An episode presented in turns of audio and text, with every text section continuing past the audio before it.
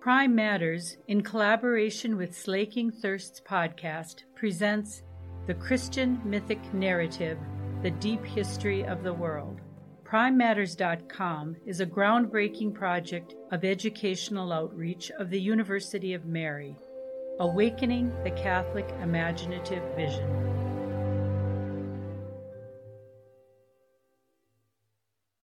Episode 16 The Temple and the Prophets Destruction and Exile. As David neared the end of his forty year reign, he established his son Solomon as king after him. Solomon inherited a kingdom at peace, and during his reign the kingdom of Israel grew to its greatest splendor and extent.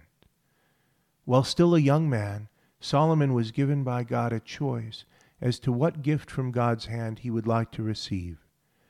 Rather than choosing wealth or power, Solomon asked that he be given wisdom to be able to rule Israel well. The Lord was pleased by the choice, and Solomon became renowned for his great wisdom, standing at the head of a long tradition of wisdom literature that derived luster from his name.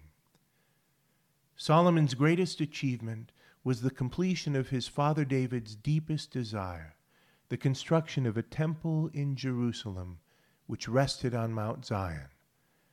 From the time of Moses, God had dealt uniquely with the Israelite people in the tabernacle of meeting, where the Ark of the Covenant was kept. But the Ark had been given no settled home and was vulnerable to being lost or captured. At one point, the Philistines did capture the Ark of God, though they quickly sent it away in fear when a plague broke out among them. Now Solomon was erecting a fixed house for the Lord, the meeting place of heaven and earth. God was the true king of the Israelites, and the temple was to be his palace, a place he would uniquely inhabit and from which he would rule. At the heart of the temple was the so called Holy of Holies, shaped in the form of a perfect cube in which the Ark of the Covenant was kept. None could enter that veiled and sacred place except the high priest once a year when he offered a special atonement for the sins of the Israelites. There was an altar of sacrifice outside the Holy of Holies where the lives of animals were offered and the blood that symbolized their life was poured out. There was an altar of incense where the billowing smoke represented the prayers of the Israelites going up continually in the presence of God.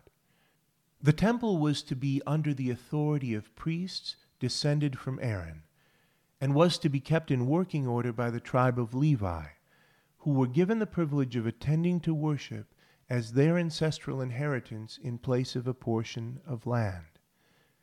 The temple became the center of Israelite life and worship.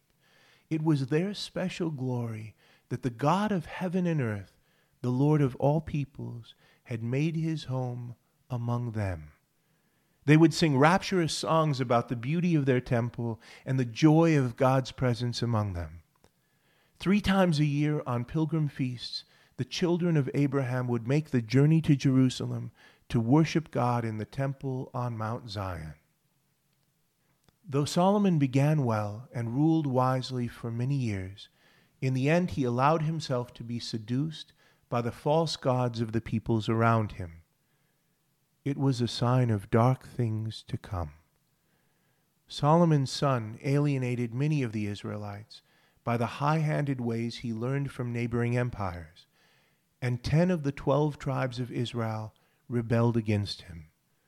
Only the tribe of Judah along with that of Benjamin, remained loyal to David's line.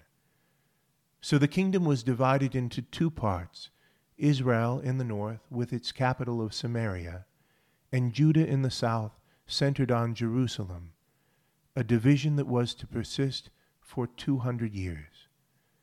The northern kingdom, the larger and more powerful of the two, quickly fell into idolatry. The southern kingdom fared somewhat better but there too, most of the descendants of David abandoned faithfulness to God and fell to imitating the pagan customs of the surrounding nations. The names of kings Hezekiah and Josiah were remembered as faithful exceptions to a dismal pattern of unfaithfulness to God and forgetfulness of his covenant. During this time of general unfaithfulness, God did not forget or abandon his people.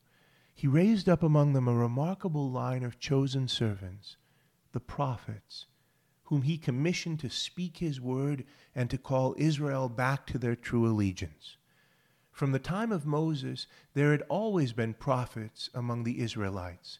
The word means spokesman, who would bring God's word vividly to his people. Samuel had been one such, and the prophet Nathan had served in the court of King David.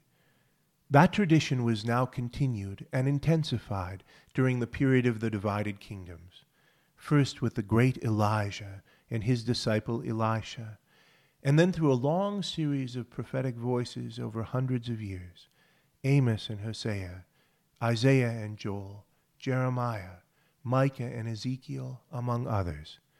The prophets were often opposed by the authorities whose unfaithfulness they decried, and they left behind a legacy of inspired prophetic writings, along with an example of selfless service to God that would resonate down the years. Despite repeated prophetic warnings that their unfaithfulness would bring destruction upon them, the Israelites, on the whole, remained stubborn in their infidelities, forgetting their covenant, disobeying the law God had given them, and imitating the pagan nations around them. Having abandoned God, they were now left without protection. A rising power in Mesopotamia the Assyrians invaded and put an end to the northern kingdom of Israel some 200 years after Solomon's reign. The ten tribes were deported by the Assyrians and were lost to history. A people of mixed ancestry were established in their former territory who would come to be called Samaritans. The southern kingdom of Judah held on for another 150 years until they too succumbed to a new Mesopotamian empire, the Babylonians. Many of Judah's inhabitants were taken into exile to Babylon, and their land was laid waste. Most crushing of all, the Babylonians captured Jerusalem and destroyed the temple that Solomon had built 400 years before. These catastrophic events threw the people of Israel into profound crisis. God had chosen them from time immemorial as his special people, his abiding home on earth. Despite their unfaithfulness, they had never forgotten the many promises God had made them, and God had always secured a minority, a remnant among them who had remained faithful. But where was their hope now? The promised land had been taken from them and ravaged by their enemies the promised line of kings who were to reign forever on Israel's throne was deposed. The chosen people were scattered and dispersed as slaves and exiles. And the temple, the very dwelling of God on earth, had been pounded into dust by the pagan enemies of God. This severe chastisement brought about a profound soul searching among the remnant of the Jews. They pondered their past history, remembering the many ways God had led them. They considered his promises and his warnings, and they mulled over the words of his prophets. They realized that all this calamity had come upon them because of their stubborn infidelity. They experienced a new longing for their God, who now seemed to have abandoned them. They yearned for their land, for their temple, and especially for a renewal of the original covenant. If I forget you, Jerusalem, they sang, may my right hand wither. May my tongue cleave to the roof of my mouth if I do not count Jerusalem above my highest joys. But what were they to do? Where were they to look for hope and for help? How were they to find their way back to faithfulness? How were they to worship God? in a foreign land.